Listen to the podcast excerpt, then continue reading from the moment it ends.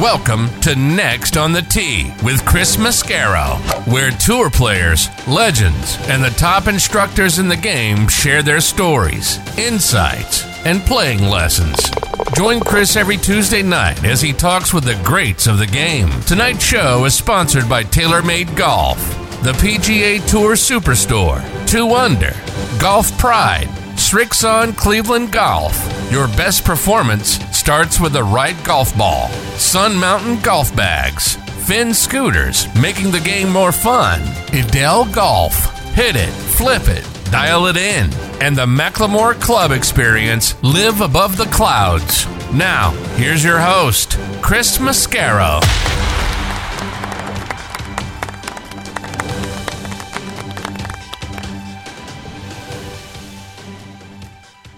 Good evening, folks, and thank you for coming back and joining me this week on Next on the Tee. I'm your host, Chris Mascaro, and I gotta be honest with you, I'm suffering a little bit from post-Masters depression. This isn't the first year this has happened. Like I mentioned last week, Masters Week is my favorite week of the year, and now it's over, and it's like when your best friend comes to visit for a week. You had a blast, and now he's gone home, and you're not gonna see him again for another year. It hurts a little when they leave. That's kind of where I'm at. But the upside is it's only 356 days until Masters Week 2023.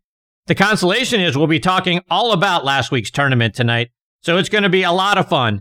Congratulations to Scottie Scheffler for solidifying his spot as world number one by winning his first major. What a dominant and impressive win it was. Thank you to Rory McIlroy for electrifying all of us with his final round 64, highlighted by his birdie out of the sand on 18 the patrons went to another level of excitement when that happened. And just when you didn't think it could get any better, his playing partner Collin Morikawa made a birdie from the front bunker on top of him.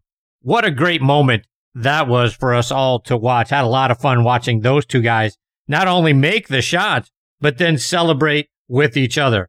I hope that final round is something that Rory's going to be able to put in the memory banks to build off of for next year as well.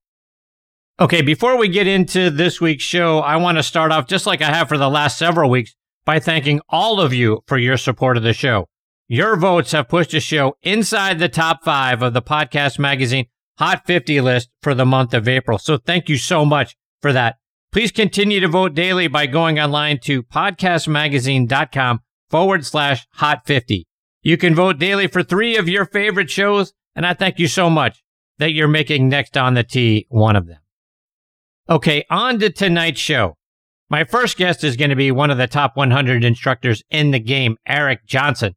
You guys know how much I love every single time Eric comes on the show. He always makes this segment so much fun. Tonight, I'm going to get Eric's perspective about what he saw during the Masters, what he saw from Tiger. We'll also talk in length tonight about when will players learn not to go for the pin on 12 on Sunday. I get that that pin looks so inviting just hanging out there on the right side of the green, but going for it invites double or worse into the equation. Cam Smith's dream of a back nine charge drowned in Rae's Creek, just like so many others before him have done. I'll talk to Eric about that. How to get a hole like that when you've had so many bad experiences. How do you get it out of your head? Jordan Spieth could certainly learn from that. He made triple there on Friday.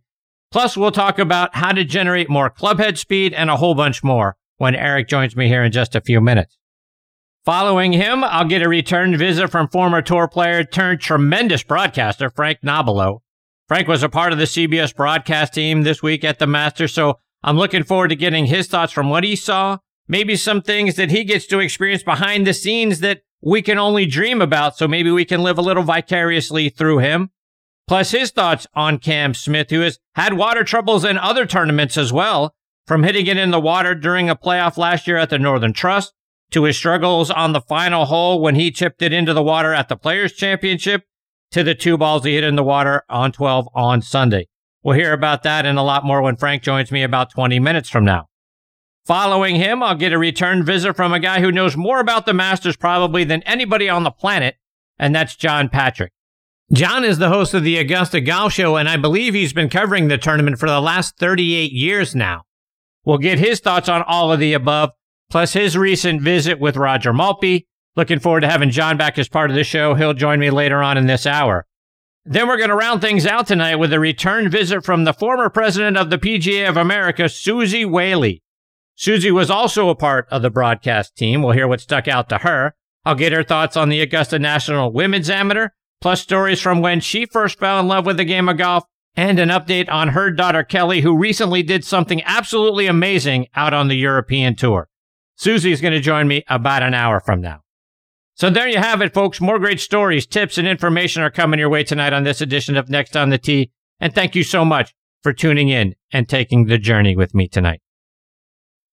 I want to give a shout out to my friend Gary Tenner for winning this year's Masters Fantasy League Pick'em. Gary way outdistanced me and our friends Chris and Steve Tully. Gary finished with 73 points to my second place and Chris's second place, 48 points. So blew us out of the water. Not only did all four of his players make the cut, he picked Scottie Scheffler and Cam Smith along with Hideki Matsuyama and JJ Spaun. Really doing a great job putting that team together. Our friend Steve Tully did what he does best, finishing last. He's a Mets and Knicks fan, folks. He's used to that sort of thing. Giants last couple of seasons as well. So uh, last place is no stranger to Steve. But Gary, congratulations, my friend. Well done. Looking forward to doing it again next year. Before we get started, I want to remind you about our friends over at the McLemore. My buddies and I were there last year for our annual golf trip, and it was so amazing. We're going back again this year. Everything about the place is first class. We had great accommodations. The practice facility is wonderful. The on premise restaurant called The Craig has outstanding food and service. And the course lived up to every great expectation that we had for it.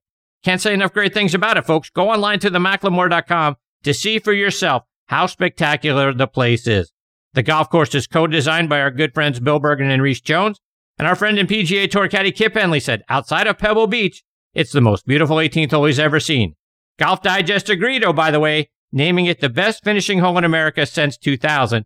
And Golf Links magazine doubled down on that, naming it one of the top 10 finishing holes in all of golf. See why we're all bragging about it by going online to themclemore.com.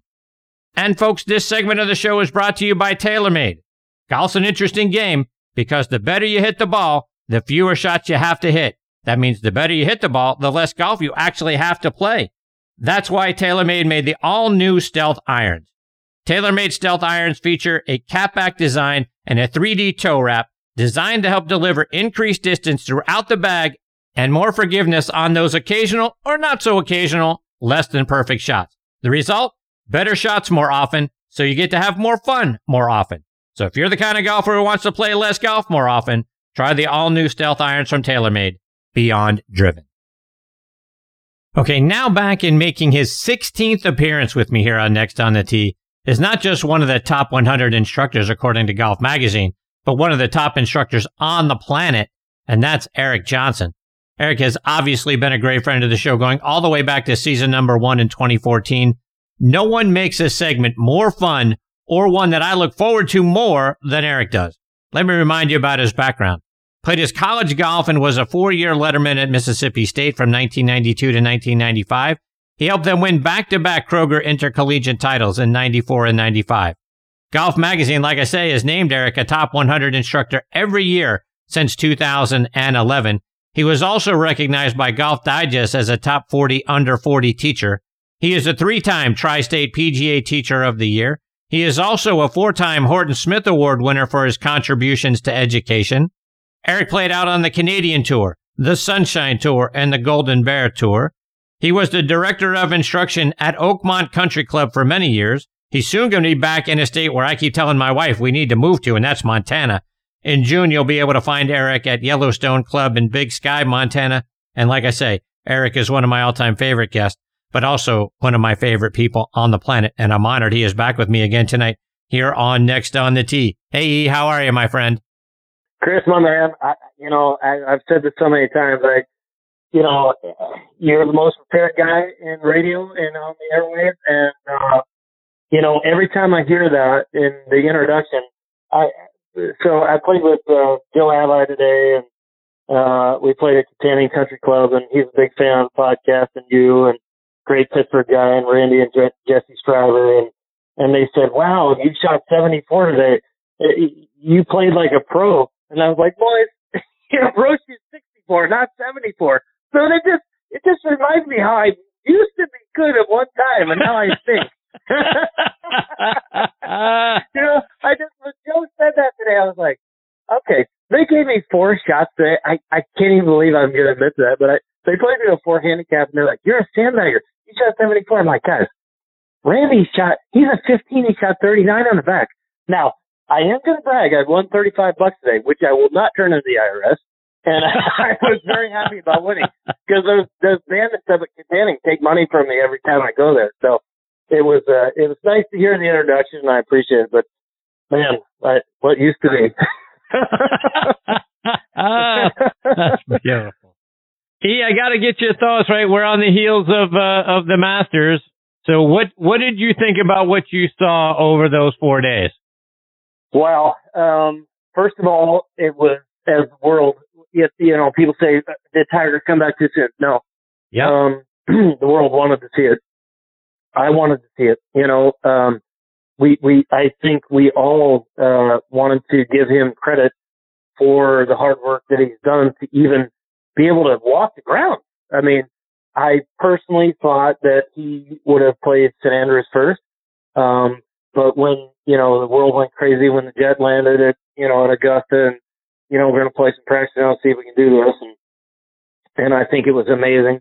Um, Rory still um, uh, electrified in the final round. I, you know, it almost looked like a, uh, U.S. Open or an Open Championship to me a little bit in the beginning because it was a little bit survival, except for Scottie Scheffler, who was just doing stuff that, you know, we just look at and go, was he playing Augusta Country Club or was he playing the National? I, I don't know. It seemed like he was on a different course than everyone else. Um, so, uh, you know, to see a champion like Scottie Scheffler come out and do it, um, was, it was amazing. Um, I personally don't know if I would have had the courage to come out and say I was, you know, crying and upset, uh, before the final round. It just shows humility that that young man has. And, you know, he's way above his, his 25 year old age. I mean, um, he went from the guy that couldn't win on tour. Now he can't lose. Uh, you know, I mean, it, it, it's frightening. Um, from a technical standpoint, I think the path of his golf swing is flawless. Um, I, I is think that right? leg action reminds. Yeah, I mean, it's the path of his swing, in my opinion, is flawless. Um, the leg action is um, uh, it's uh, it's it's it's confusing, um, and um, I don't know. It reminds me a little bit about you know when I first time played with Duval in college. I looked at him. He's a shut grip, and you know his face was totally shut at the top, and then he ran his legs laterally and and outraced it and hit a bullet cut in the first hole. And I'm like, okay, none of that makes sense. And it's a little bit like Zinger, you know, you got a really strong grip, shut face. They got to run laterally to to to not hook it, and uh, and there's a lot of that in there. There's a lot of that slide. Uh, we saw some of that with Norman. We see, you know, like Justin Thomas go vertical. I I understand the verticals more than I do the laterals. Um, and so we'll see. You know, I mean, Chris, uh, we just don't know. I mean, when you when you look at it, I mean, Will he be able to continue this? I, I don't know. Um, we've kind of had our, our runs with, well, Rory and JT and Spieth and you could say DJ and, um, Jason Day for that matter, Brooks Koepka, Rahm, Cantlay. They've all been hot for these little portions, but they don't ever seem to have the longevity like a Tiger. So will Scottie keep this going? I hope so. I mean, I, I, think he's a phenomenal young man, and uh, uh, so I, I'm rooting for him. And and I I I I, hope it, I think we all love to see when Tiger was just robbing people. I mean, you know, you're always root for the underdog, but watching dominance is so fun to watch.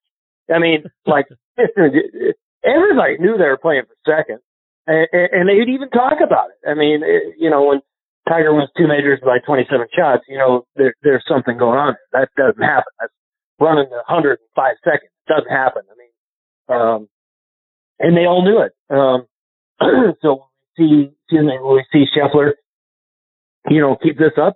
I don't know. Um, what I saw in a short game, it could be the best in the world.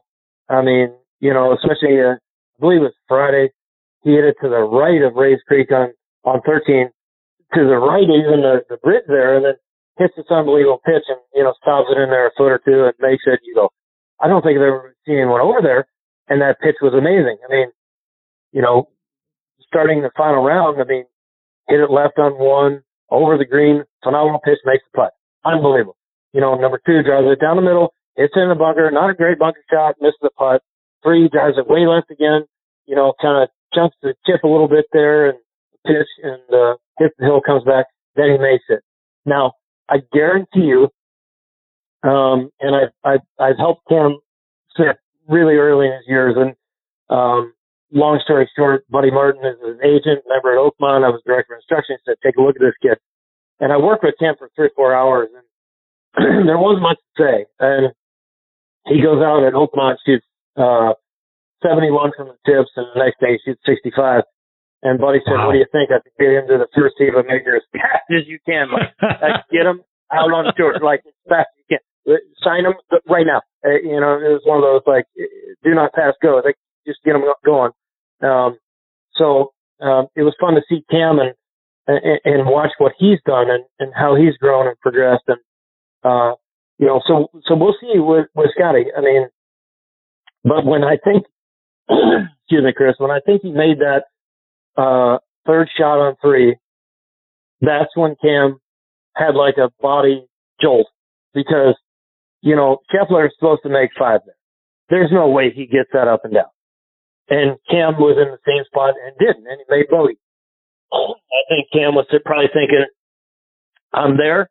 I'm tied for the lead if I might not be in the lead. And sure enough, he's back to three shots back. And then obviously had to, you know, as he said, bad swing at a bad time. You know, people always, you know, say to me, is that a joke? Is this that? I don't think it's a joke. I think, you know, bad swings come at bad times. I mean, and other people might have a different opinion on that. There are times that we do choke and that we give it away, but, uh, what I saw with Cam, you know, making some loose swings kind of, you know, kind of the, throughout the day, but, uh, you know, I just think that was a bad shot at a bad time. I don't know. But, you know, we'll see with Scottie. I, I wish his, you know, leg action was a little bit cleaner. Um, but, you know, then again, I say, well, you know, hell, you look at, uh, you know, the top 50 winners in there and not all uh, of the all-time winning list and not all of them have aesthetically pleasing swings. You know, I mean, top of my head, I'm to go back here. I might get some of these wrong, but Byron Nelson, Palmer, Floyd, Trevino, Nicklaus, Kuchar, Furyk, Azinger, Hubert Green, Phil, Walter Hagen, uh, Billy Casper, you know, I mean, not all those guys had aesthetically pleasing swings like Tiger or Louis, Louis Oosthuizen or, uh, uh, uh, Charles Schwartzel, you know, or Ernie and, or Adam Scott. you know, there's a, or, you know, listen, there's not many Ben Hogans, right? You know, there's probably less perfect swings than there are the ones that have uniqueness. Trevino, I mean, think of that. Floyd, tucks way inside, pulls it up, down, and back. You know, I mean, there's not many of those out there that win repeatedly. So, you know, obviously Scottie's on a roll and got something going, and I, I just, I just really root for that kid. He's just, uh, he seems well beyond his years. So to your point about it being not aesthetically pleasing or maybe just not um, perfect like an Adam Scott that we all picture or a Tom Purtzer, when yeah. things start to go wrong in a swing like that, Eric, like a guy that comes to mind is Matt Wolff. I mean, that swing is, yeah. I, I don't know where that came from.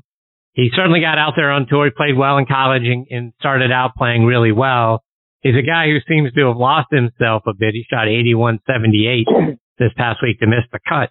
But if things start to go wrong and you don't have that sort of, net, you know, the, the swing that we all sort of, this is how you're supposed to swing a golf club.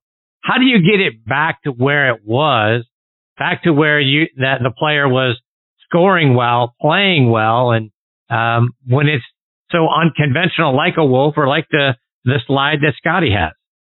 Yeah, you know, I mean, Chris, when I look at Jim Furyk, he's the ultimate study on the PGA Tour, in my opinion. He's one of the most consistent greatest ball strikers. Uh, 07, I thought he was going to win. I, you know, picked him for a lot of, lot of shows and it's a very untraditional looking golf swing, but it repeats. And, and that's just, it has to repeat. I don't care how aesthetically pleasing it is. Some might say, well, Adam Scott's the most, got the most beautiful swing on tour. Well, how many times has he won? Well, not enough. He hasn't won like a jerk, right? I mean, so it doesn't have to look pretty, but it has to repeat. And, and, and I'm not being critical of Scottie. I, I just, when I just look at some of the all-time classic golf swings and some of the, the Weiskopfs and the, the, the, the, the Hogans and the, the, the Ernies and the Nick Prices and the Faldo, aesthetically so beautiful. Um, I mean, Seve was my favorite player and he hit it everywhere. Uh, he literally was my favorite player ever. And then I think it was Faldo and they have two totally different styles of game. I'm probably more than Seve without the short game. I wish I was a little more Faldoish, but you know, he, uh, I hit it everywhere and I can't seem to get up down and, and, and, and Seve hit it places where you just go, okay, hold on a. Really? And, uh, so that's the ultimate in, in, in this game. And, and, and this is what will, I think ultimately, Chris, this will determine it. If Scottie can repeat it and he can have yours, like Cantlay, uh, after last year, I would have had him winning everything this year. And I'm not going to call it slump. Please don't get me wrong on that. I just, you just go, okay, where is he at? I mean, like he just hasn't come out like he, you know, was last year. Um, DJ went on those runs and winning all those years in a row and, and, you know, now you kind of see him struggle a little bit. And then he went to Spieth where he went through his thing. Rickie, Rickie, uh, Fowler look at what what happened. I almost call him Flower because did you see that thing on the tour event when the guy said on the tee, Rickie Flower? You know, now I'd say it's stuck in my head, but um, when they were introducing him, I can't get it out of my head. But but you look at Fowler, he's gone through some rough times where you know it's a unique swing, and uh, I don't know if that has much to do with his swing other than it does his putting. Um, I thought Paul McGinley and Brandel Chamblee had some of the best exchanges I've ever heard in my life. And I've got to tell you, I was a Paul McGinley fan and I started hearing him on these telecasts and I, I, he's like catapulted on my list. I mean, when he talks about life getting in the way, life does get in the way, Chris. You know that. I mean, yeah. we all go through ups and downs and we, we, we, we, we're on top of the world and we might not be on top of the world and life gets in the way a little bit. And it's, I think it's how you deal with it. And I think ultimately it's how we, you know, keep progressing through it. You know, I mean, um, I thought one of the greatest things Tiger kept saying is there's no off, there's no off days and, and I got to work every day and I don't want to do it. I don't want to sit in these ice baths. Heck, I don't even like cold showers. I, if you think you're getting me in an ice bath, you are crazy. That's not happening. You know, I don't like cold showers, but I mean, but, but he's in there doing all this stuff every day to try to compete. And, and I, I think we're going to see a, if the weather is good, at St. Andrews, we might see a little bit more of a uh, competitor that, that has a chance to win. Uh, if it's cold, wet, and windy, I don't see Tiger have a, a real good chance um, with some limitations of, of movement. But uh, but you know what? Everybody, well, not everybody. Uh, how many times have we heard people say, "Oh, he's done. He's never coming back. 13 surgery." Right. Well, guess what? He he always comes back. He's like a he's like a cyborg or Terminator. like the guy, he doesn't have an off switch. Like you just, you know, like Terminator keeps going. You're like, dead. No, he's not dead. He's keeping going. so I, I, I just, I just, I think he's just going to keep going, and uh, I think we'll see him, you know, compete when he can, and and and, and I hope he does because I thought that the, um, um, I'm not a fan of the term patrons, but I thought fans were unbelievable to him uh, and recognizing what he did, and I think he deserves that.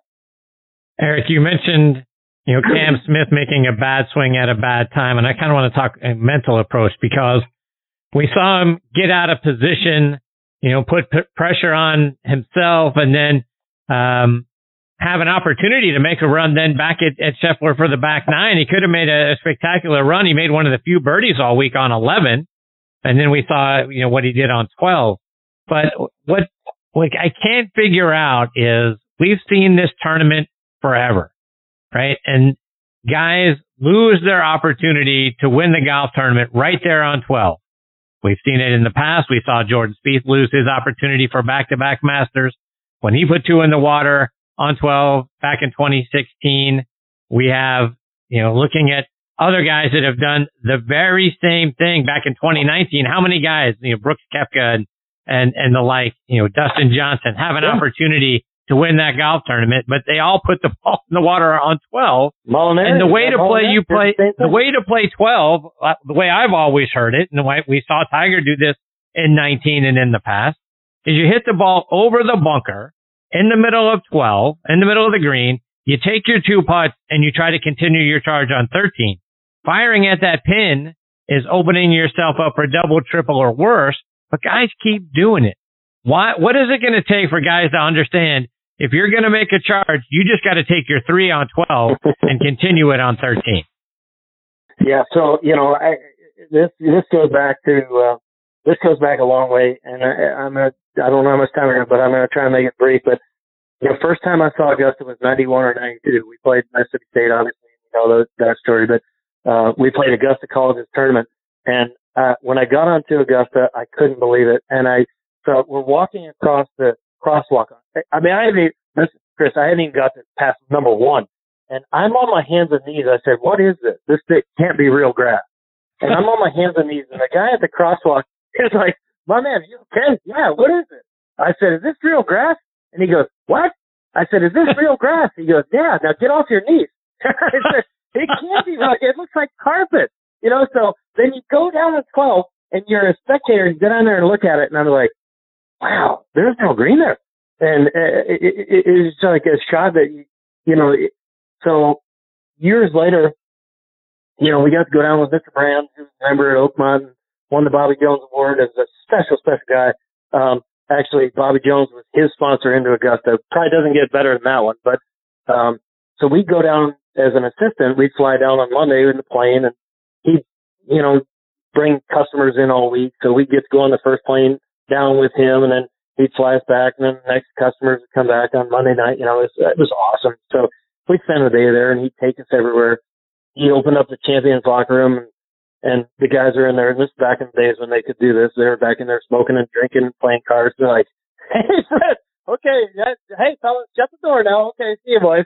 You know, it was priceless. You know, uh, this is Monday when the older guys are still in there, being able to do that. But um, he took us everywhere, and and then then to get to play it. So the first time I got to play it, we were down with Mr. Usher and his son and uh, uh, Pat Smith, and I got on 12 and I had to back off. Now I thought 11 was the hardest shot I ever hit. I mean, like the second shot into that.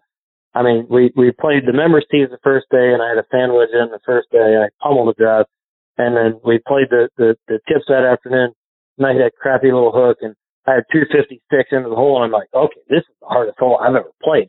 you know, I was scared to death on top of that hill. You can't see anything. I bombed it on the, you know, 12 tee box just like some of the other guys are doing. You get on 12 and it's a scary shot. I mean, it, it, there's only, I think it's nine paces over the bunker. And you heard Jack say there's six places you need to miss uh, that you have to be careful of. You know, you, you, you, you can't hit it left on two. You know, you, you, you can't hit it left on, um, um, 13, you can't hit left on the second shot. 15, you know, um, you can't rinse it on 12 and you can't rinse it on 11. Those are the, you know, six big shots you have. And why these guys just don't just, uh, you know, Fred Couples, that probably the luckiest break of his life, uh, right. sticking in the side of the hill on 12. I mean, it, and even pulled another ball up and rolled right in. Like, it's just luck. You have to get lucky sometimes. Um, I think Scheffler got lucky on three when he picked that thing in and I think that's what really changed that tournament.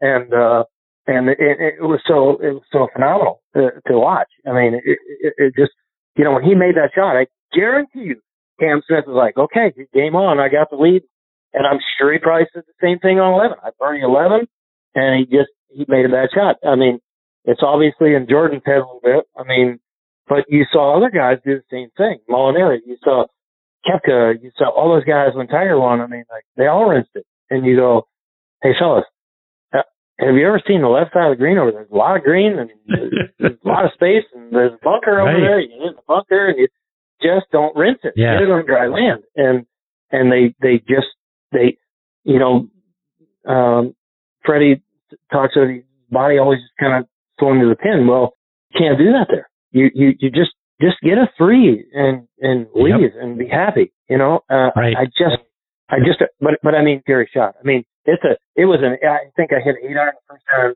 that I played and, uh, nine iron and, you know, nine irons and, and, and, you know, but it is such a tiny green and it's on that, that little angle. It just makes it even harder.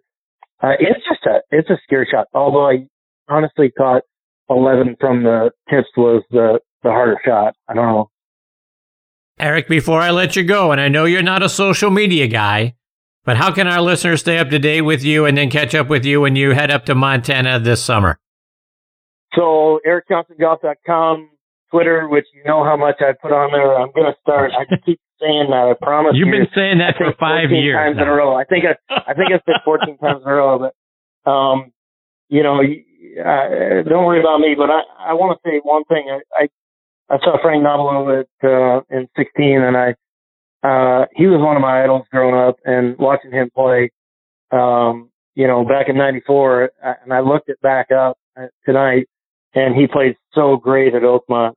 Um, and I said to him at 16, I said, I really love you. I love you as a commentator, but I love you better as a player.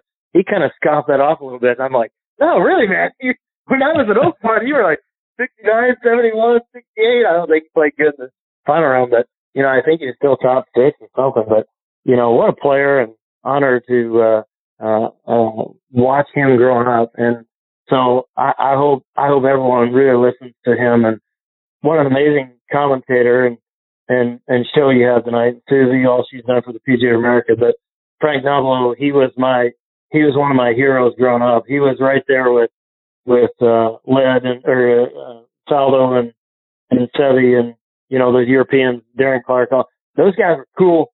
Everyone else on the tour was, you know, the American tour wasn't cool, but those guys were cool. so tell him I, tell him if he's not listening, tell him how much of a fan I am of his. Well, I'm sure he can hear as he waits to come on. So I'm sure that that's a wonderful compliment to him. Thank you for sharing that, Eric. Yeah, My I friend, you're the best. on a. Hey man, listen, all the best. I love you and thanks for everything. And keep keep doing what you're doing. You're the best ever. I appreciate you, Eric. Take care, my friend. All the best to you and your family. We'll catch up soon. Yes, sir. See you, buddy. Bye. The that is the great Eric Johnson. Eric Johnson Golf is uh, is the website. Eric's going to be up at Yellowstone Club in Montana this summer. So if you're anywhere in that nape of the vine, you need to go check out Eric. Again, he's one of the top 100 instructors by Golf Magazine and has been so for many, many years. And like I say, Eric has been a wonderful friend of thi- this show as he has uh, been joining me every year since uh, we started, uh, you know, nine years ago. We're in season nine. So I can't thank Eric enough for all of his contributions to this show. Makes the segment so much fun. Before I get to my next guest, Frank Nobilo, I want to give a shout out to our friends over at Srixon Cleveland Golf. Your best performance starts with the right golf ball at Srixon. A global leader in golf ball technology and innovation, Srixon offers a wide variety of award-winning golf balls for golfers of every skill level. Whether you're searching for a tour performance golf ball or a distance golf ball with incredible feel, Srixon provides the best golf balls at incredible prices. Srixon offers a wide variety of personalized options while also developing a highly visible colored golf ball as well. Select the right golf ball for your game today and trust it with Srixon. Check them out online at Srixon.com. S-R-I-X-O-N dot com.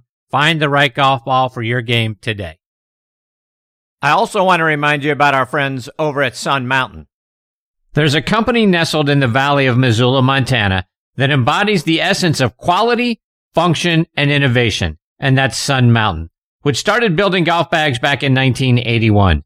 They are an industry leader in golf bags, travel covers, outerwear, and push carts. With flagship products that you've come to know, like the C130 cart bag, the 2.5 ultralight stand bag, the Club Glider travel cover, the Speed Cart, and Rainflex rain gear. Sun Mountain continues its quest to provide the very best in golf products to every range of golfer. Visit them online at sunmountaingolf.com to look at their amazing products. Okay, now back in making his fourth appearance with me is CBS golf analyst Frank Nobilo. Let me remind you about Frank's background. He's from Auckland, New Zealand. At the age of 18, he won the New Zealand Amateur Championship, becoming the second youngest player ever to win that title. He turned pro in 1979. His first professional win came at the 1982 New South Wales PGA Championship. He won the New Zealand PGA Championship twice in 1985 and 87. He joined the European Tour in 1985 and got his first win on that tour at the 1988 PLM Open. Frank finished in the top 50 in the European Order of Merit every year from 1988 to 1996. In all, he won 14 times around the world, including two Sarazen World Opens and the 1997 Greater Greensboro Chrysler Classic on the PGA Tour. He played on numerous World and Dunhill Cup teams for New Zealand and was a three-time member of the International President's Cup team. In the mid 90s, Frank recorded top 10 finishes in all four majors, including a fourth place finish at the 1996 Masters, a ninth place finish at the 1994 U.S. Open, which Eric talked about just a moment ago, 10th at the 1997 Open Championship, and 8th at the 1996 PGA. So you can see from 1994 to 1997, Frank was one of the best players in the world. He joined the Golf Channel in 2004 and was a lead analyst for their PGA Tour coverage, plus their in studio shows Golf Central and Live From. And now he's a fantastic analyst for CBS Sports. And I'm honored he is back again with me tonight here on Next on the Tee. Hey, Frank, thanks for coming back on the show. Chris, uh, I, I tell you, keep um, saying things like that. I, I'm, I'm going to have to do it more than four times. It's almost embarrassing. Thank you. And as for Eric, he's now part of my PR He's actually the head of my PR team. Um, I just I heard the whole thing. I, I owe him a check. I him everything. I apologize for the allergies if I sound a little bad, but um, yeah, no thank worries. you. Thank you. Absolutely. Frank, you do such a great job. I always love watching you do a golf tournament and you take the Masters tournament and you paint the pictures and, and the analysis you do takes it to a whole nother level. Um, talk about what you saw this past week and what stuck out to you. Well, I don't want to hog up the whole show.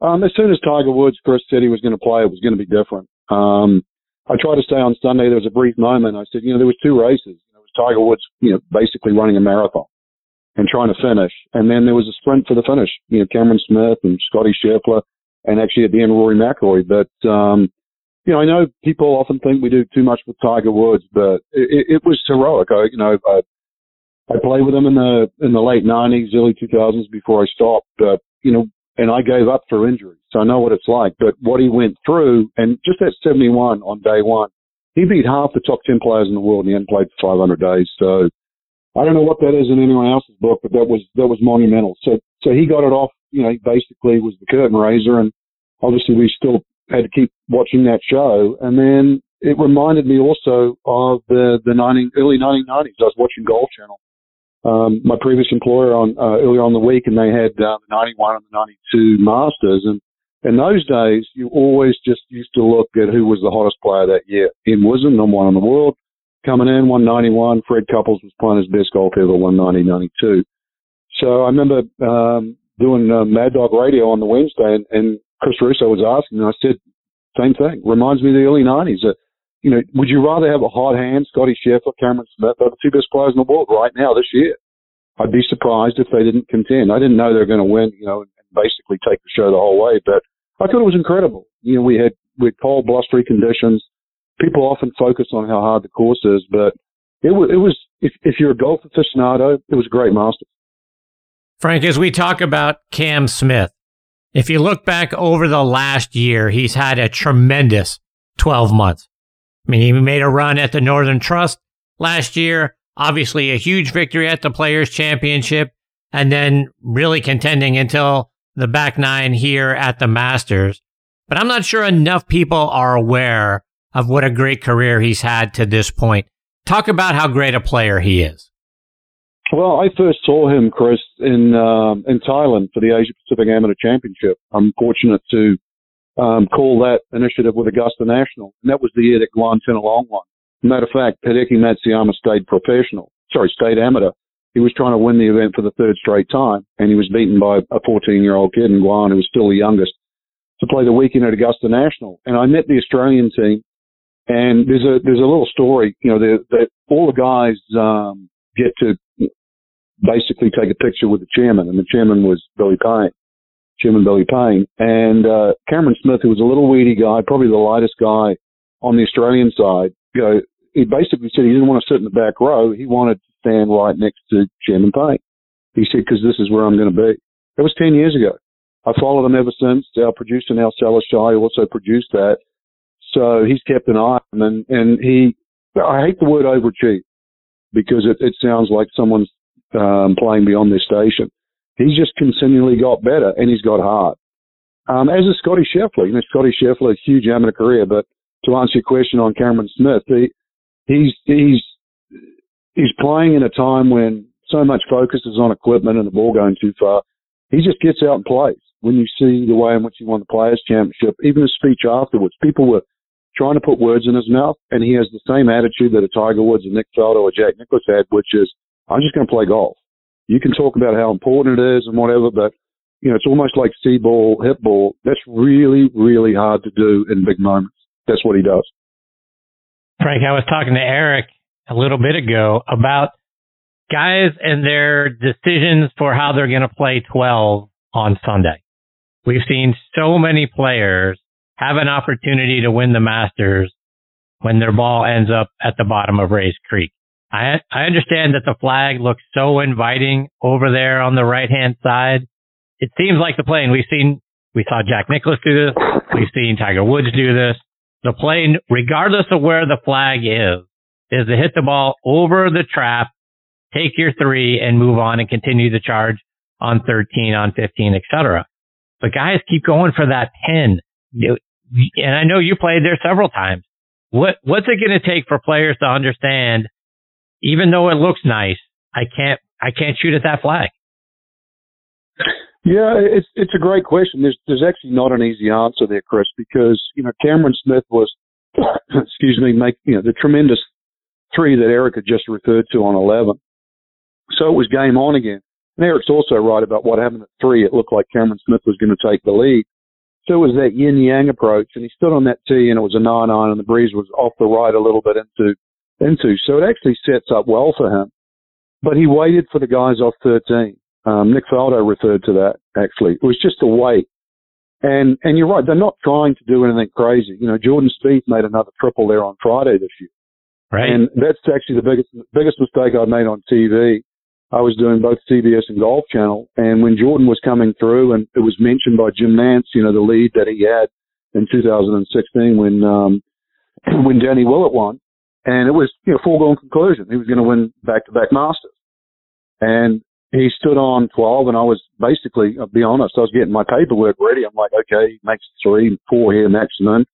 I'll go back. I'll start getting ready for the Live From show, and um, you know, we're going to christen uh, Jordan Spieth for the second straight time. I never thought it would come down to that. I never thought he would make consecutive mistakes on the 12th. And that's a guy that was at the height of his powers. So it just does crazy things. It was 160 yards on Sunday. It was a perfect nine iron really for, um, for, you know, for Cameron Smith. He had just made a birdie. He was in the right frame of mind. I think his, his, the shot he was trying to do was sort of aim at the flag and let the ball draw back over the bunker. There's a 12 yard gap over that front bunker if you if you look at the middle of the green. You have about a club to work with. And it's just he just made the worst swing at the worst time and twelve has that effect on people. It's it's I don't know, it's mesmerizing. You see the pines, you I remember years ago when I first played there, I was always told, look at the flag at, at 11 all week because of that west wind. The west wind is the hard one blowing from the north. That's why there was no eagles at 15. It was blowing into the people's faces.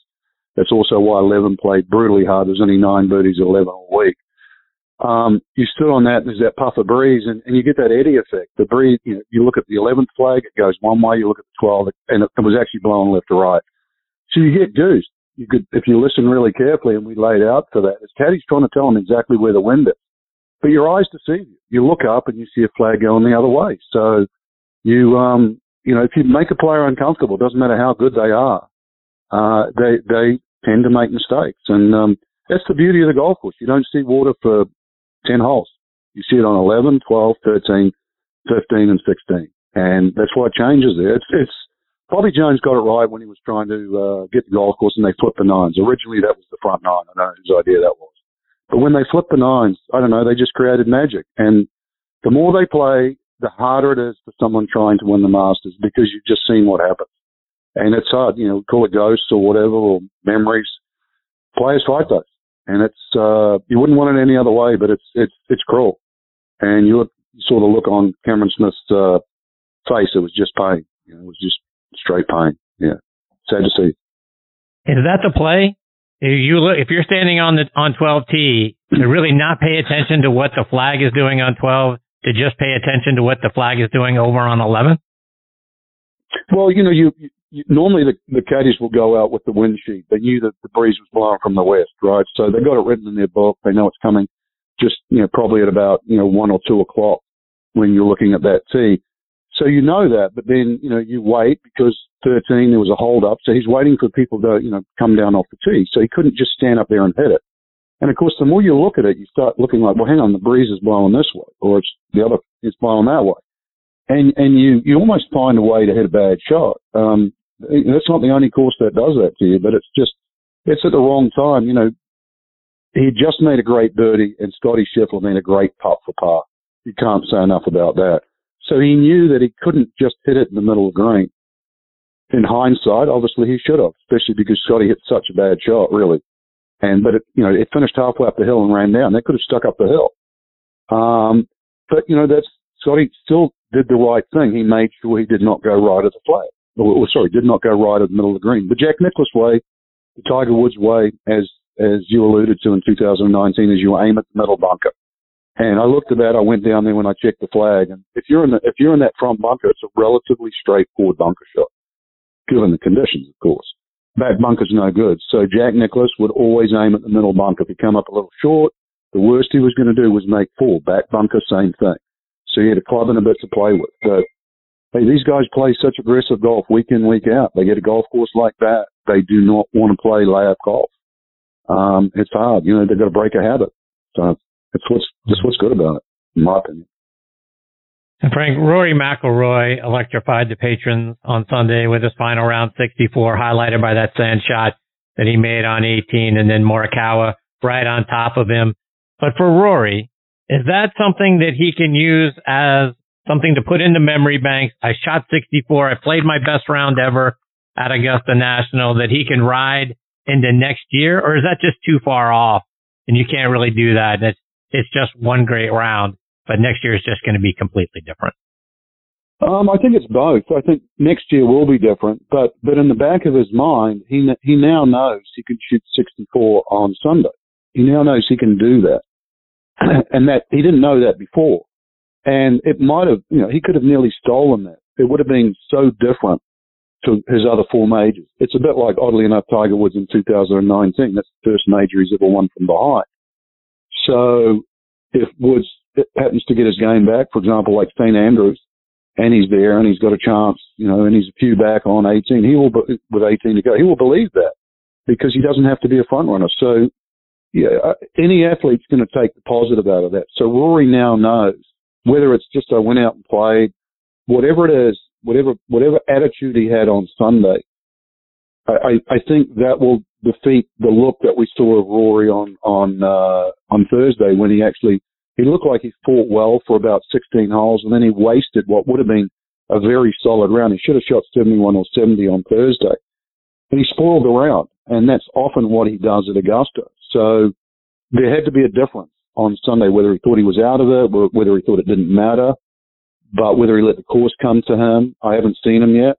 Um, and obviously that's what I, that's what I would ask he and Harry Diamond as caddy. There's some there's something there, so he he will draw from that. Whether that opens up Pandora's box and he starts to win majors again, that's up that's up to him. Frank, just a couple more before I let you go. And the next major is the PGA Championship, which is played this year at Southern Hills in Tulsa, Oklahoma. Mm. You guys are going to be covering that event as well, and that's that course has got a lot of rich history. 16 championships have been played there. You played there back in 94 at that PGA. As we look ahead to that, is it A, one of the things I've heard is it's just as difficult a walking golf course as Augusta National is. And B, what, what do you expect to see a month from now? Well, the May date, you know, it, you, when I played there, it was like the August date, so it used to be as hot as hell. Um, so I'm curious if May is better if it's milder, so therefore it's a little more bearable. I remember as a player there, just that's as hot as I've ever been on a golf course. It was 100, 100 degrees, and I remember doing that in an event as an announcer. I went through three jackets that week, literally. Wow. I mean, sweated them out. I mean, I had to throw them away. So the heat can be quite oppressive there, which becomes a factor, especially if you're uh, an ailing player and an older player. Um, but I think the way these younger players are playing, you know, if, if one of them prepares well, um, you know, these guys are starting to get a break. I, I, I heard Hank Haney say it's never been easier. I don't agree with that. I just think it's an opportunity. You know, it's like, you know, tennis. I'm a tennis fan as well. Novak Djokovic got beaten today because he hadn't played for five months. So we're seeing the best players in the game play golf and win right now. That makes them dangerous going into major championships. So this is this is opportunity knocks this year because these guys are young. They haven't been beaten. Um, they they they're getting used to winning and they're winning in bunches. So you know, a confident player, a confident athlete is is always dangerous. That's what made Woods so good. Vijay Singh when he got to world number one. You know, Johnny Miller. You know, Tom Watson. Pick pick your favorite golfer. When they got hot, they won, and they won, and they won in bunches. And that's what we're starting to see. What Scottie Scheffler has done already. I think, and it's come at the right time because we all talked about how prolific he was on the Korn Ferry, obviously his amateur career, but it looked like he'd lost the winning way. Well, he's got that back now. And, you know, when you look at the topsy-turvy way in which he won Augusta on Sunday, that'll only give him confidence. Cameron Smith won a players championship and with a gutty, you know, gutty five up 18 and a great shot into 17. You've got a lot of players like that that are, that are, are not scared. So, I, you know, I think you know, Tulsa is, is, is going to be a great opportunity. Uh, player of the year is going to be up and up for grabs. You know, Morikawa could quickly get to three majors. Could see a return of Rory, but he's, whoever it is is going to have to shoot, you know, it, it, not just the best score. They're going to have to stand up against some really, really good young players who not, who the, who the audience don't necessarily know yet as household names. Frank, I've had an ongoing social media battle with some folks who say that it was easier for Jack Nicklaus to win his 18 majors because there were only hmm. a handful of players that he had to go out there and beat, unlike Tiger, because there are a hundred guys that could win a tournament now. But I don't buy it. I don't buy that the top 100 in the 60s or the 70s aren't as good as the top 100 now. I mean, I get that the funnel is much bigger because we have more people coming into the game now. But once you kind of get down to the who are the top 100, I don't think that the top 100 now are any better than the top 100 then. Am I wrong about that? No, well, no, well, actually, I would say like 50 to 100 are. I think they're better prepared, you know, the technology, the coaching. Um, I, I think generally they swing the club better. That doesn't necessarily mean you've got to have a copybook swing to succeed in this game. We saw that with Scottie Scheffler. He's got some old moves in there. But I think when you go back to the Nicklaus era, I remember my uh, country's Bob Charles.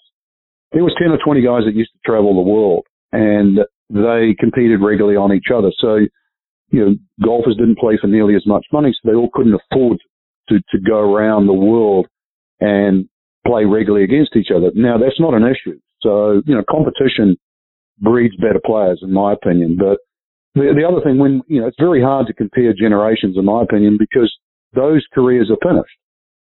Jack Nicklaus is finished with, you know, 62 wins and, and 18 major championships. Trevino, amazing player. Same thing, one of the greatest players I've ever played with, just his ability to move the ball around. Johnny Miller, you know, Tom Weiskopf, you go through, you know, Tom Watson, you know, then you go back, Byron Nelson, Ben Hogan. But the game now, with with the way in which technology has been allowed to go, let's be honest with that. you know, if you could, if you, you couldn't hit a long iron, you you were gone in the '60s. I mean, that was one of the changes this year at Augusta 15. I remember talking to Trevor Immelman, who has that hole, and, and he goes, "Well, you know, people are saying it's it's not the same. I said, well, they want the same as what Jack Nicklaus had, which is standing on the top of the hill with a one iron, having to hit a shot like a one iron into a green that big. That green is no smaller than what it used to be. And if you're Jack Nicklaus, I know the green might have been slightly so, and you've got to come up with a shot like that, or Chip Beck when he laid up with, you know, when he could have reached. That's what they want to replicate. They have had this generation's had a little bit of easy street because they've been able to get them with eight, eight irons and seven irons and things like that. So I like some of the changes they've made. They're tough. Generally across the board, if you're not a very good long iron player, you put a hybrid. If you're not a good pitcher or bunk player, you put in a 64 or 60 degree. So it's much easier, in my opinion, to, to block gaps in your bag that players used to have. That's one of the reasons why Trevino didn't play Augusta for a while until he had a seven wood. He thought he just couldn't play there. It was a low ball hitter. So that doesn't really exist now. So now I think there's there's a multitude of ways for people to excel that wasn't there before. I think that's the difference in the generation. Frank, before I let you go, remind our listeners how they're going to be able to see you over the next several weeks and then follow you online. Um, well, I, I have to apologize. I'm not really a, a tweeter per se. Um, I, I, I'm a, I prefer to say to talk to people really. Um, so but I do have Frank underscore Nobilo, uh, at Twitter, I think. Isn't that how it goes? Uh, how about that? Um, but we have a foundation, the Nobilo Foundation. My wife sort of quarterbacks that. We try and, uh, take underprivileged children shopping in Orlando. We're really proud of that. This year's our 20th anniversary. So that's been going on for a while. That's probably the biggest thing that, that I want to say them. But, um, yeah, I'll be, I'll be pretty much doing everything until the playoffs, uh, with CBS, having a great time with them. I think we've got a good team. Well, I don't think, I know we do. And, um, we're, we're trying to do our best every week for the viewer. We really are top, top to bottom. So, looking forward this week. I'm going to jump in the car tomorrow afternoon, head up to Hilton Head. Then it's New Orleans. Uh, you know, we got Mexico. We're actually going to go to Scotland this year as a team. Uh, the week before the Open Championship, that's a co-sanctioned event, so we're really looking forward to that. But like I said, basically every week, with the exception of the US Open, up until the playoffs, you'll be wanting me to get off the air, Chris. You really will by that time. I can't imagine that ever happening. You're the best, my friend. I can't thank you enough for taking time out of your busy schedule to come back and be a part of the show. I hope we get the privilege of catching up again soon. No, my pleasure, Chris. Honestly, what you do and with all your guests and for the game, as I said last time, thanks should be for you, my friend. Take care. Ah, thank you. All right. Take care, Frank. All the best to you and your family. That's a great Frank Nobilo. I tell you, it just, it just doesn't get any better than listening to, uh, to Frank's analysis on golf tournaments every single week. Um, I, I mean it sincerely, not just because he comes on the show, listening to the way that he frames up shots and gives us information about what he sees and what happens out there is to me the best in the game. I enjoy listening to him every single week. Yeah, he's a tremendous talent, was a great golfer. Oh, by the way, like I say, when you finish in the top 10 of all four majors, um, that's pretty special. And, uh, he's a special talent and a special man. And I look forward to having him back on the show, hopefully again real soon. Okay, before I get to my next guest, John Patrick, I want to remind you about our friends over at 2 Under. 2 Under men's performance briefs have just released their new spring and summer 22 collections with fun, new, and exciting prints like the Freedom 2 and 3, Santa Fe, Tigers, Zebras, and Duckies. And their new exclusive Folds of Honor collection where they donate 20% of all Folds of Honor sales proceeds to that cause. The patented Joey pouch technology delivers maximum comfort fit, and performance while preventing any unwanted skin on skin contact or chafing. Good for anything from the golf course to the boardroom to the bedroom. You can find these 2 Under performance briefs in over 4,000 golf pro shops nationwide, all Shield sports stores, all PGA Tour superstores, Golf Galaxy, Dillard's, and other fine retailers near you. You can also order them online at 2under.com. That's the number 2, U-N-D-R.com. 2 Under, performance in your pants. Use code NEXT20, that's N-X-T-T-E-E-20 for a 20% discount on the 2 Under website. Also want to give a shout out to our friends over at Golf Pride. In golf, light grip pressure releases power. Golf Pride engineered a secret the pros know. A larger lower hand encourages lighter pressure.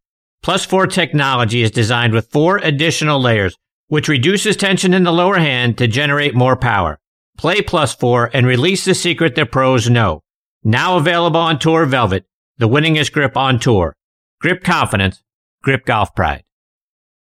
Okay, now back and next on the tee with me is the host of the Augusta Golf Show and the morning show on WGAC in Augusta, John Patrick. I would venture to say that nobody knows the Masters tournament, the course, and the impact it's had on golf history better than John does. John hosts one of the best golf radio shows on the planet and I don't mean that just for during Masters Week. I mean year round. It just doesn't get any better. And I've got more than just my opinion to back that up. When COVID protocols reduced the number of people and shows getting credentials for the press room at Augusta National, one radio show, one was there, and it was John and his show. And that's all you need to know about how great John and his shows are. He's also been the Master of Ceremonies for the Mayor's Master's Reception. He's also served two terms on the board of directors for the local Ronald McDonald House, and I'm excited to have him back with me again tonight here on Next on the Tee. Hey, John, how are you, my friend? Hello, my friend. How are you? I I couldn't be better. You, you, I get to talk to Eric Johnson, Frank Nobilo, John Patrick, and Suzy Whaley tonight. It's uh, it's a night that's good to be me. You know, um, in listening to Frank, yeah, we all know that originally Augusta National was uh, the front nine was the back nine. But you know, when he said that, it for the first time, I really thought, geez, what if the the tenth hole was your first hole of the golf course, and the twelfth hole was the third hole you played? Um, it, it, it made perfect sense to flip the nine, but just ten. Thinking of ten being the very first hole you play on the golf course, wow. Um, uh, that's my favorite hole out there. Uh, there's something right? about that golf hole. Yeah, the strategy of that golf hole. There's just something about it. The fact that you got to keep it down the left side. If you go right, you just the second shot just goes on forever. And and I'm speaking from a not from their perspective, but from the perspective of a seven handicapper. Um, to just play that golf hole is pretty special. But to your point, if you had to play 10, 11, and 12 as your first three holes on the golf course, by the time you got to 13, you might be wanting just to leave the golf course. Like you, you're, you've been beaten to death for three holes. That would make it very tough to want to play the fourth hole. Well, it, it, it, it, it speaks to why they probably did the nine holes that way. Um, and, and then had the decision probably having to do with the final holes of the nines, uh, of flipping them around. But, um, you know, I just, I, I hadn't really thought about that until Frank said it. I really hadn't. John, one of the things we've been talking a lot about tonight is strategy on 12. We've seen so many guys lose their opportunity to win the tournament at the bottom of Rae's Creek on 12 because instead of hitting their tee shot over the bunker and onto the green, and that worst case scenario, dumping it in the bunker, either the front bunker or the back bunker, figuring you're probably going to then at worst take four and move on. And they're going for it on the right hand side. We saw Cam Smith have an opportunity to make a Sunday charge after making one of the rare birdies on 11, but then it all went away when he hit it into Rae's Creek at 12. What's it going to take for players to realize if I'm going to make a charge on the back nine, it's probably not going to include making birdie on 12 unless I just get lucky or make a mistake. I got to take my three and hope to continue the charge on 13. I, I, I wish I had an answer for that. I don't know. I mean, there have been 86, 86 Masters. 11 of them have been won by two guys who just put it over the bunker.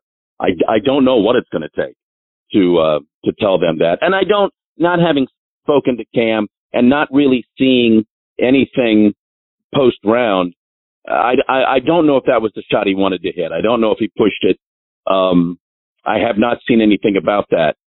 You don't do that. I mean, you don't. And, and, and Tiger reinforced that three years ago. Just hit it over the bunker. Make your three. It's, it's hard to explain, Chris. You really get a sense of the width of that green, not when you're playing it, but when you then walk over to the 13th tee and you kind of look back at it and you really see just how uh, narrow that shot is. Um, again, and here's the other thing about, and you don't really hear a whole lot about that. It's, it's, it's the green on the golf course with the least amount of grass. It's, it, it, it, where it's, where it is, where it's positioned in those trees. It, it just always isn't the fullest, fullest green you're going to play. I just, I don't know why they don't hit it over the bunker. I truly don't. I understand why Scottie did what Scottie did because Cam did what he did. But, um, and Scottie got a great break. I, I, I don't have an answer for that. I wish I did. Uh, I, I don't know why on Sunday. You're right. You're not, ma- just make your three and go play 13 and 15. Right.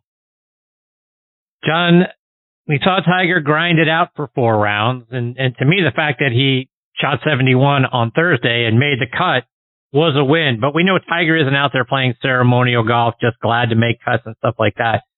What, what do you think he walks away from the experience, obviously struggling on the weekend. Was it too soon? Does he take anything from that? Uh, what What do you think he walks away with? You know, I always thought through this process that he would do all that he could to come back and play here one more time. If he didn't play anywhere else, he was going to try to play here one more time. And, and essentially, Chris, that's what he did. Now we got all caught up in, in, in how well he would play and what he would do. And, and even him saying, and, and the, the guys with, with whom he played in practice rounds, you know, he's hit that really good. Um, he could, he could, he could contend here if he could get through the 72 holes. You know, what I saw, what I thought I saw was uh, a guy who hurt more and more each day. I thought he kind of was manufacturing a swing. I thought it was interesting that, you know, it, it was a lot for him to get to eight in two. As I watched him hit tee balls with his playing partners with Joaquin, he was kind of always behind Joaquin. But again, he's 46 years old. I, I didn't get a sense of a contender. I didn't get a sense. It, yeah, what is it? Maybe it was too soon, but you know, something in him, he wanted to do it. I would not be surprised if he does not play in the PGA, if he does not play in the U.S. Open, and he just and he goes to to St. Andrews for the 150. Wouldn't surprise me at all because frankly, at the beginning of the year, if he were going to play again, that's how I saw him playing. I saw him coming back at St. Andrews. John, Augusta National has added length on some of the holes this past year. They added 15 yards to 11. So it's playing 520 now as a par four with some trees removed down the right hand side. They added 20 yards to the 15th hole. This was the first time there were no eagles made on that hole since 1965. They added 13 yards to 18. Do you think the added yardage played, you know, made the course play the way they wanted it to play? Was it good yardage? Was it bad yardage? You know, I think that was that was a question we were asking in the media center on um, Sunday when nobody was making an eagle. Was this what they wanted? Was this what they wanted to have happen on on Sunday? Uh, no one making an eagle on 15. Was this what they wanted? Um, I did hear a couple of the golfers say, as far as 11 was concerned, they would like to see them lengthen that tee so that they could vary the yardage depending on the conditions. You can't underestimate what Saturday was like. Saturday was brutal. Saturday was nasty. So, you know, in the, it, at the end, yeah, it's, yeah, Scottie, Scottie shot 10 under, but frankly, Scottie shot 12 under. So Scottie shot, you know, three under each day. Um, I think they liked that. I think, and I, and I do think, I do think to their credit that the changes on 11 and 15, not so much 18, on 11 and 15 did make a difference. I, you just saw more players, uh, you know, hitting third shots on 15. You saw how tough, how tough 11 played. There were even, I thought, more people hitting third shots on 13. And, and that's kind of the, the next hole in the crosshairs. I, I think Fred Ridley is, is really, really reluctant to do anything to 13. I, I just think he thinks that's so iconic. He can, he can fickle with 11 there a little bit, but you don't mess with 12. You don't mess with 13. Um, and and I wondered I wondered how they viewed how 13 played this year. Did it did it satisfy them enough? Sure, a lot of people a lot of people got on the green in two, but a lot of people, you know, were hitting third shots or or off to the right. I've I've always been an advocate on that hole of moving the tee down a little bit and to the left, forcing those guys to hit that tee shot out to the right. Um, I, I do think I do think even that kind of distance changing made a difference this year, although it would have been interesting had Saturday been a typical day.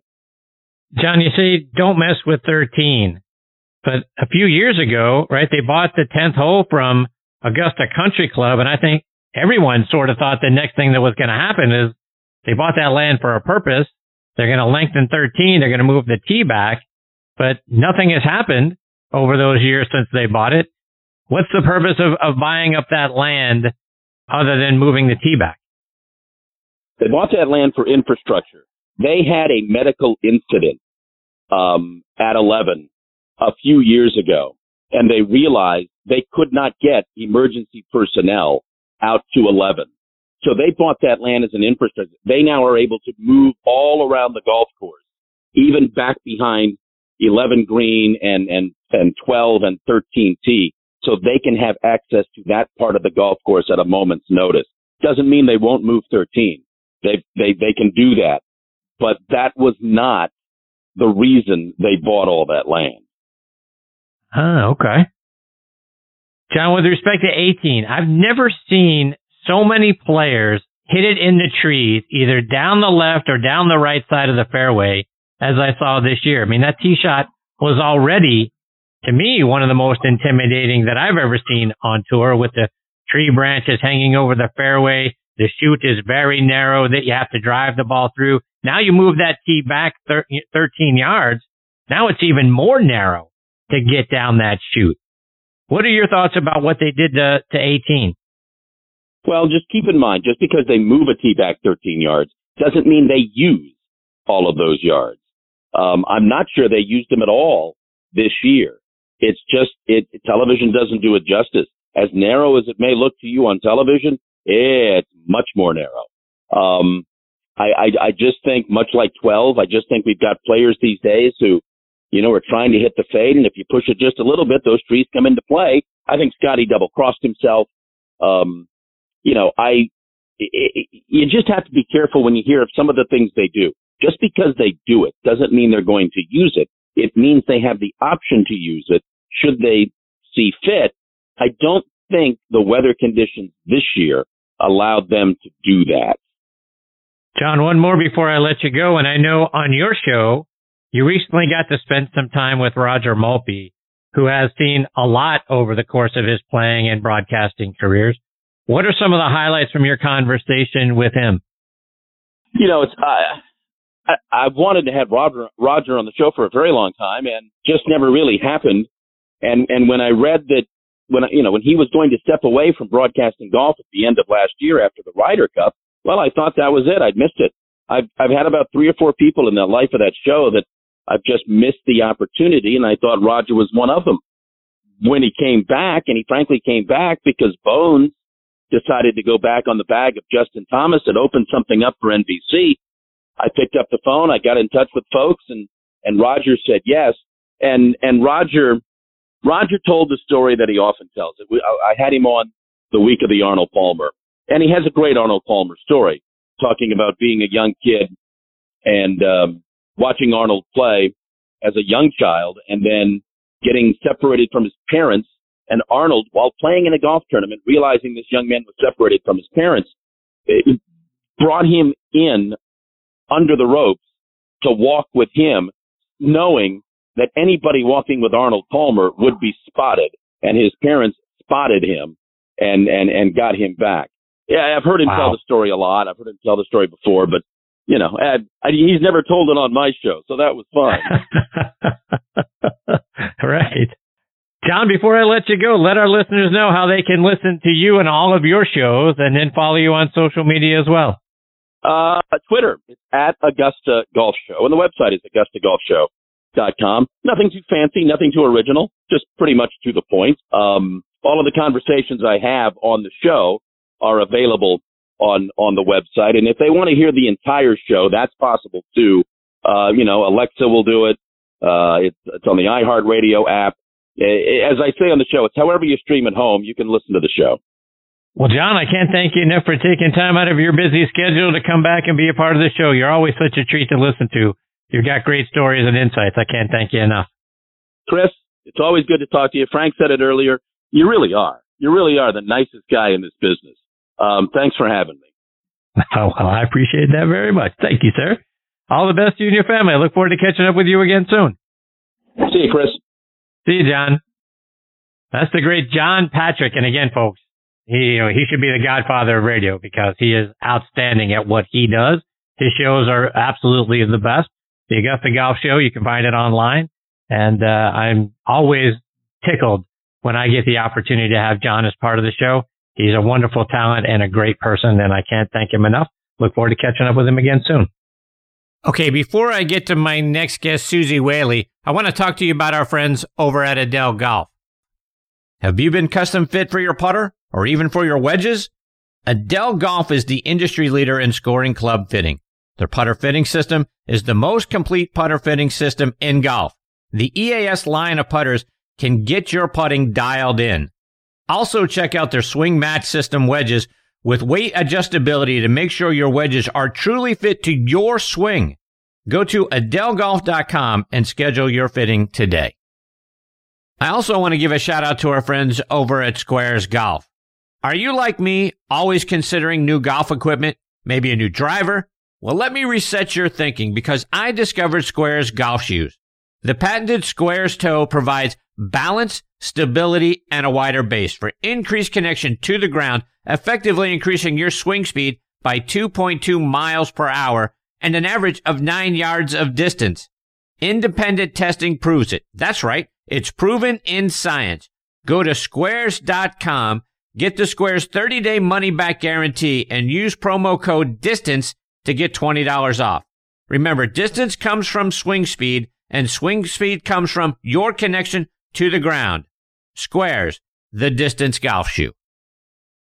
Okay, now back in next on the tee with me is Suzy Whaley. Let me remind you about Suzy's background. She's from Cherry Hill, New Jersey. She played her college golf at the University of North Carolina, where she lettered all four years she was there.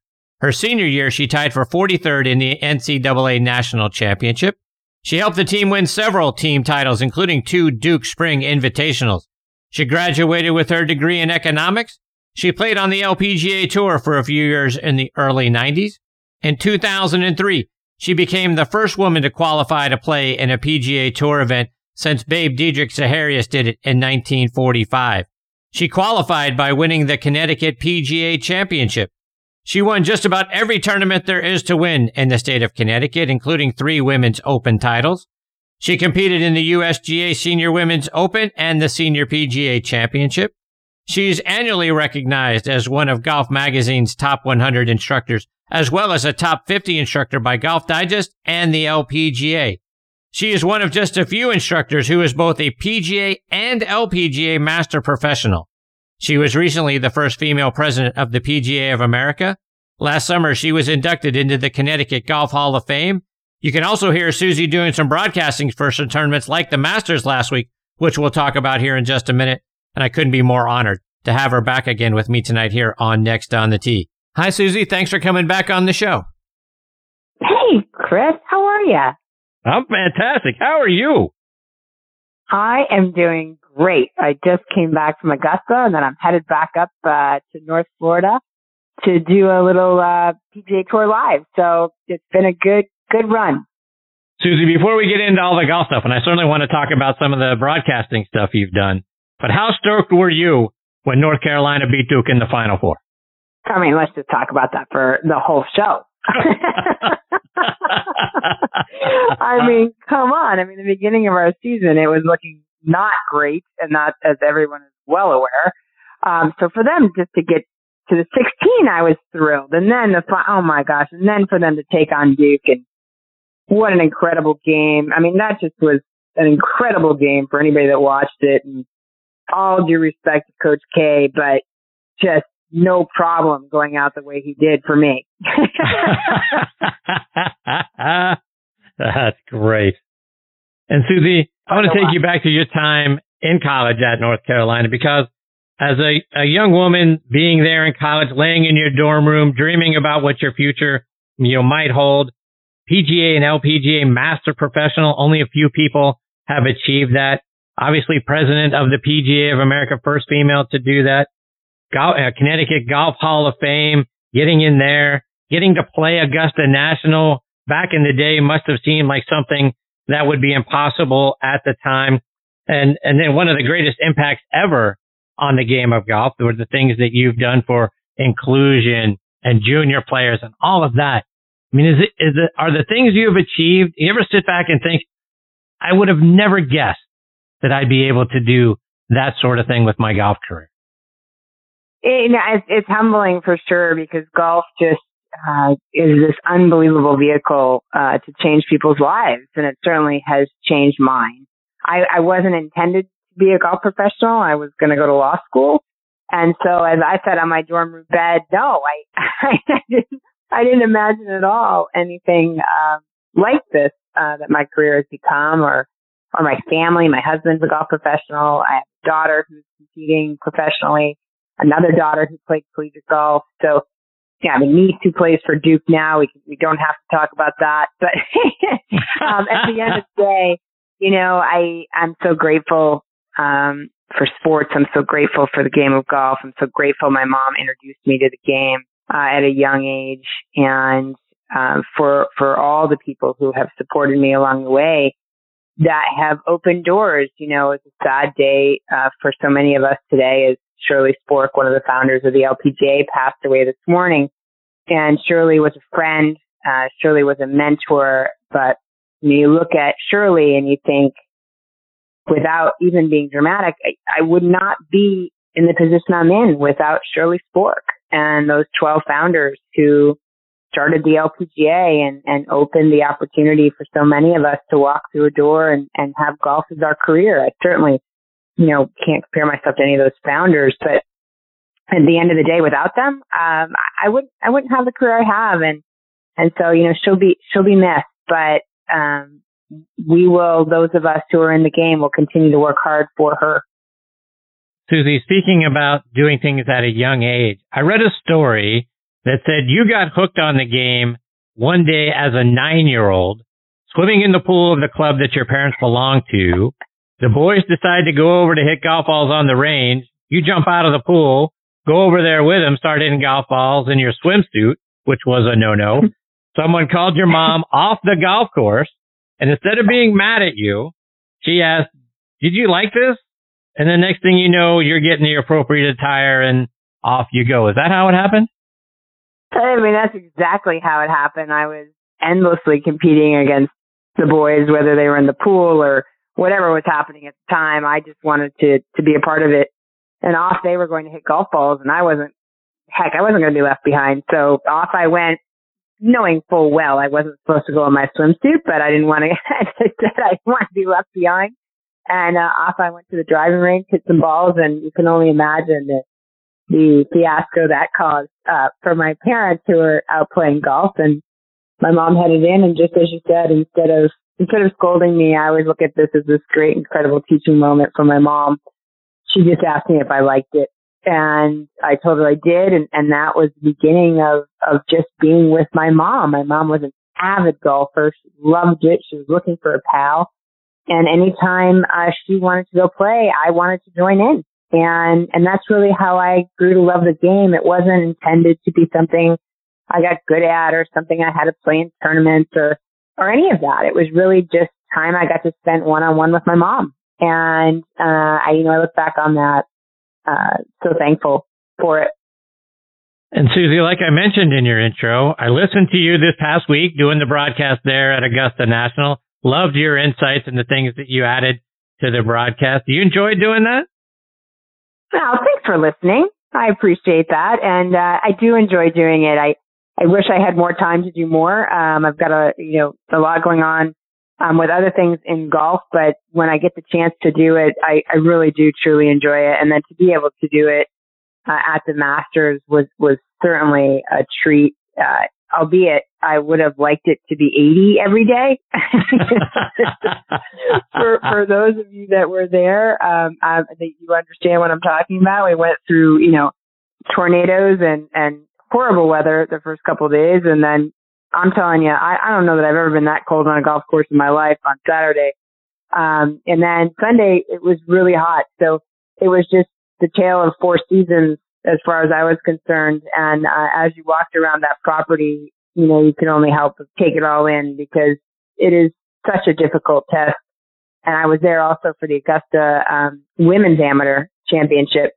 So, you know, I had an opportunity to broadcast for that too. So it was just a treat to be able to um, really kind of dissect the greens more so than I ever had before to to watch the shot making that was occurring under conditions that certainly weren't optimum and to see the performance level that these players have. We we all know that. We watch golf week in and week out. We know they're really good. We know the tagline is such. We know these women are really good. But I'm here to tell you, um, the performances that I saw were were incredible. And Suzy, I was there on Saturday at the Augusta National for the women's amateur tournament, uh, watching a good friend of the show, Avery Zweig, uh, go around that golf course and certainly enjoyed everything that I saw from that tournament. Talk about what that tournament is doing to help us grow the game.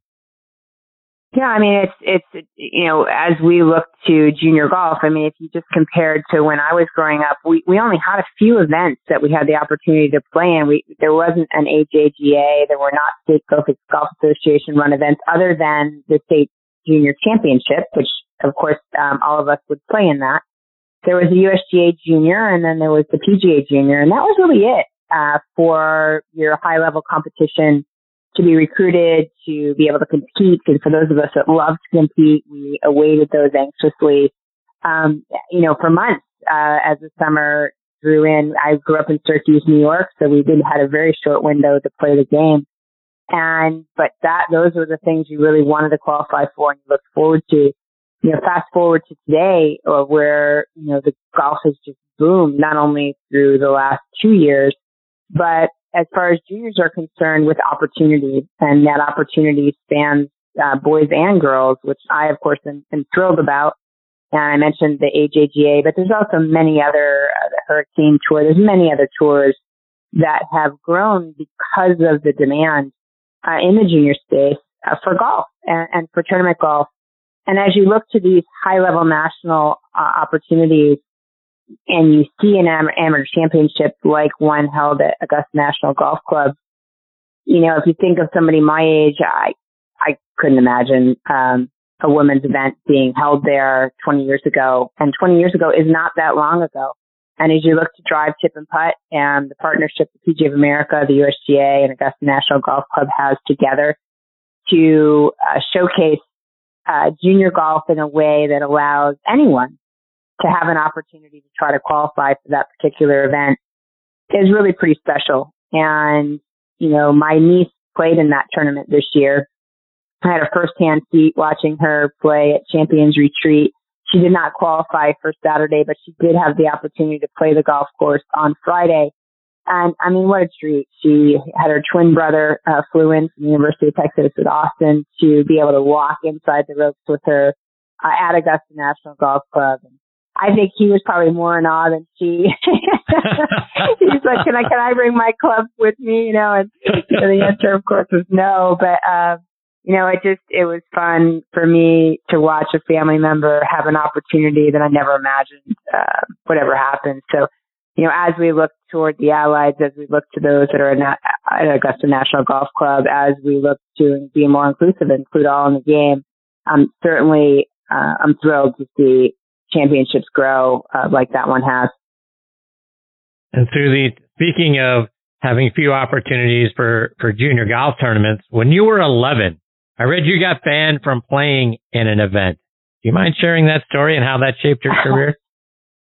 yeah, you know, I that's actually you do you did your homework, Chris. I um yeah, I, I signed up and uh you know, obviously we didn't have computers. So when you signed up for a tournament, it was by hand on a poster board and typically it was in Sharpie and, you know, you know, 12 spaces down the left hand side. In this particular case, there were 16 spaces and a black line and you wrote your name on the line and, and, and off you went and waited for the date for that tournament to happen. And it was at uh, a club where my family, uh, played at the time.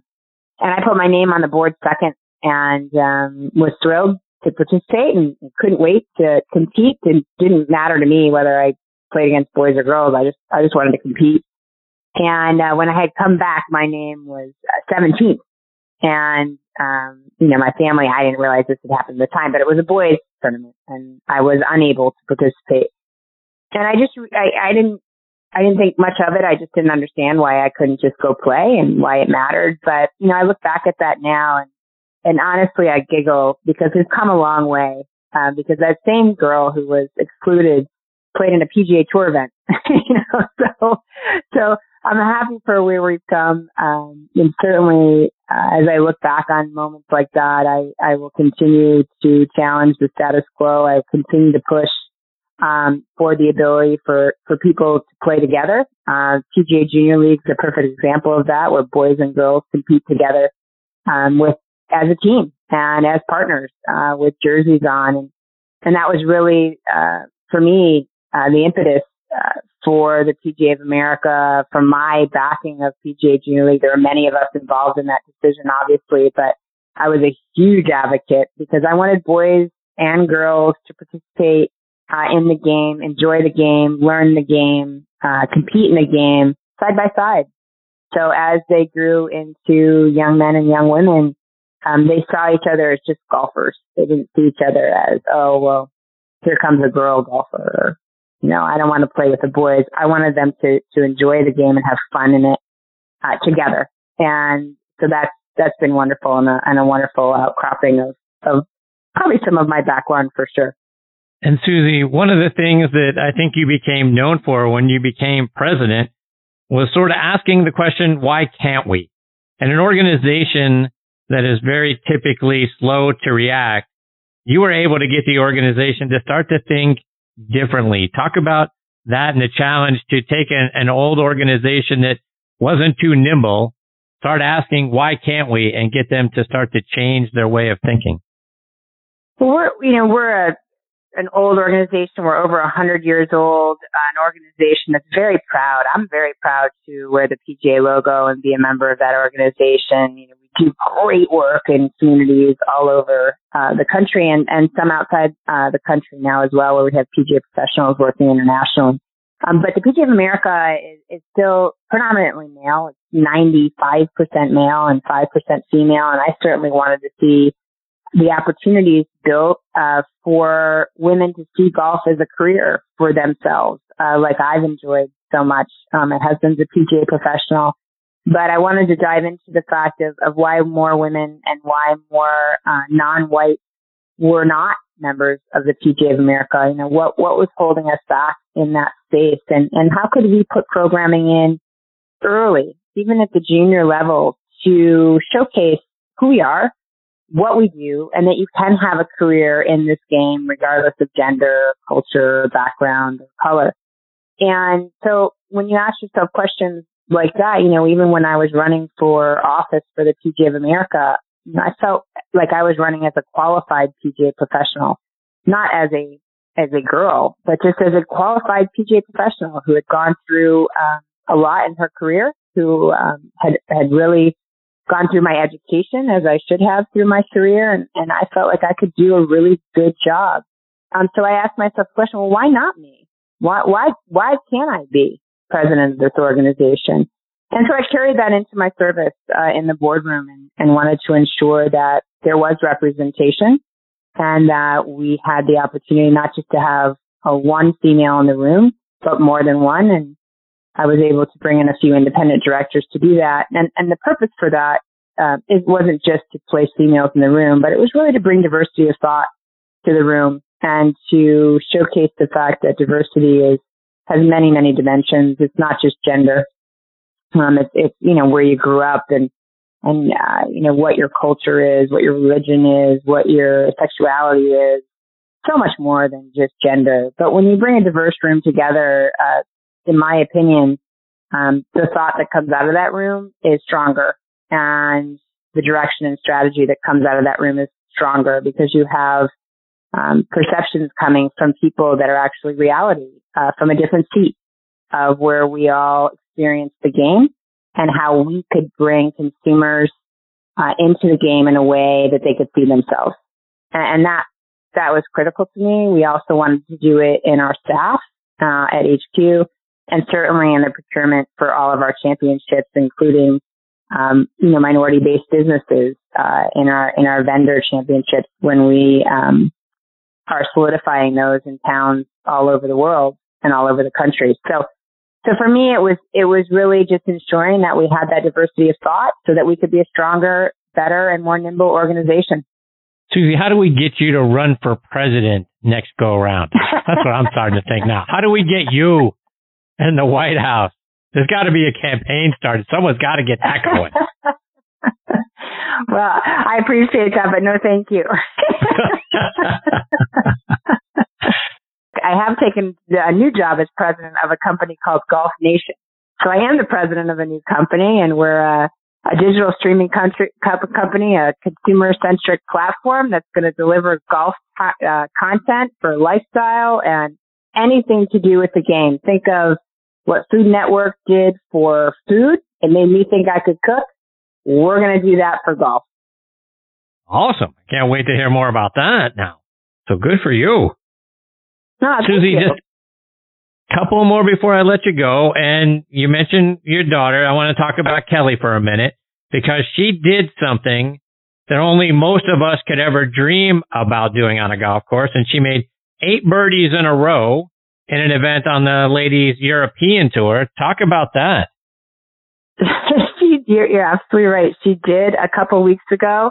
Uh, Kelly, uh, played in the last three LET events, or uh, I think she missed the last one, but the three prior to that. And it was, um, I was getting text messages from a gentleman that was with her there, um, from the Lions Sports Group. And I, I think it was probably the fifth birdie she had made. And he was texting me, Kelly had five birdies. And I was like, wow, good for her. She's having a good day. And then I looked back at my phone about, I don't know, 25 minutes later, he's like, seven birdies. And I'm like, what? then he gave me eight birdies in a row. And it was one of those moments where as a parent, um, you were just constantly looking at your phone because you thought, oh my gosh, can she make nine? Can she make 10?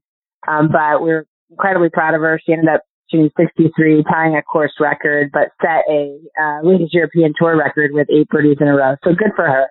Absolutely good for her. Suzy, I, I had Jane Blalock on the show a couple of times here not that long ago, and we're continuing our partnership between her and the LPGA Legends Tour this year. You played some events out on that tour. Are we going to get to see you out there this year? You are going to see me out there this year. I just committed to playing with Trish Johnson in the BJ's Charity Championship. So I'm really looking forward to that. I'm looking forward to partnering with Trish. Suzy, before I let you go, let our listeners know how can they stay up to date with all the great things you're out there doing. Now, obviously, president of a of a new company, and then other things that you'll be involved with with the game of golf. Well, golfnation.com, that's the company I've just joined as president, but you can find me anywhere on social. I'm on Twitter at Suzy Whaley, Instagram at Suzy Whaley, I'm on LinkedIn, Suzy Whaley, so it's not hard to find me. but if you love golf, um, you got to listen to your show, Chris, because I think you do this fabulous job, and I just thank you so much for all that you do. Well, I appreciate you very much, Suzy. Thank you for taking time out of your busy schedule to come back and be a part of the show. I hope we get the privilege of catching up with you again before too long. Would love to. Thank you, Suzy. Take care. All the best to you and your family. You too, Chris. Bye bye. See you, Suzy. That's the great Suzy Whaley, folks. It doesn't get much better than that. You want to talk about a great individual out there doing great things for our game. Well, you have to look no further than Suzy Whaley. And I'm serious. When I think about someone who should run for president for our country because of the great things that she is able to get people to do and organize and grow inclusion and all the wonderful things that she has done for, you know, junior golf and, uh, women's golf and the men's game and, uh, the PGA of America and just all of those things. That's what we need in the White House. We need someone that can get people together and diversity of thought and all of those great things. Boy, if she ran for president, she'd get my vote. All right, my friends, it is time for me to put a bow on this episode of Next on the Tee. My sincere thanks go out to Eric Johnson, Frank Nobilo, John Patrick, and Suzy Whaley for joining me tonight. Next week, folks, I'm going to take the week off because it's my birthday on Tuesday, so I'll be celebrating that and doing some relaxing, enjoying my family. So we'll get back together again two weeks from tonight on April 26th. Scheduled to join me that night are Champions Tour Pro Scott McCarron will be back, as will one of the all-time great PGA professionals, Bob Ford, will be here. One of my favorite people on the planet, Matthew Lawrence, will join me that night as well. And then we'll round it out with Edel Golf's Chief Marketing Officer, Chris Koski. So it's going to be a great show. I hope you'll come back and be a part of it with us. You can listen to this show as a podcast on just about every major podcasting app. You'll find it on Apple Podcasts, Spotify, Google Podcasts, Podcast.co, Audio Boom, Player.fm, Podbean. If you have a favorite podcasting site or app, just go to the search bar, type in Next on the Tee. I'm sure you'll probably find us on there as well. Please check out my website, nextonthetee.net to see what my upcoming schedule looks like. Plus, we've got links back to our recent episodes and individual guest segments as well for you. So whether you've got two hours, 90 minutes, an hour, 20 minutes, we've got content on there for you. I can't thank you all enough for choosing to listen to this show tonight. I know you've got a lot of golf podcasts out there to choose from. I am very thankful that you're making next on the tee one of them. Until two weeks from tonight, hit 'em straight, my friends.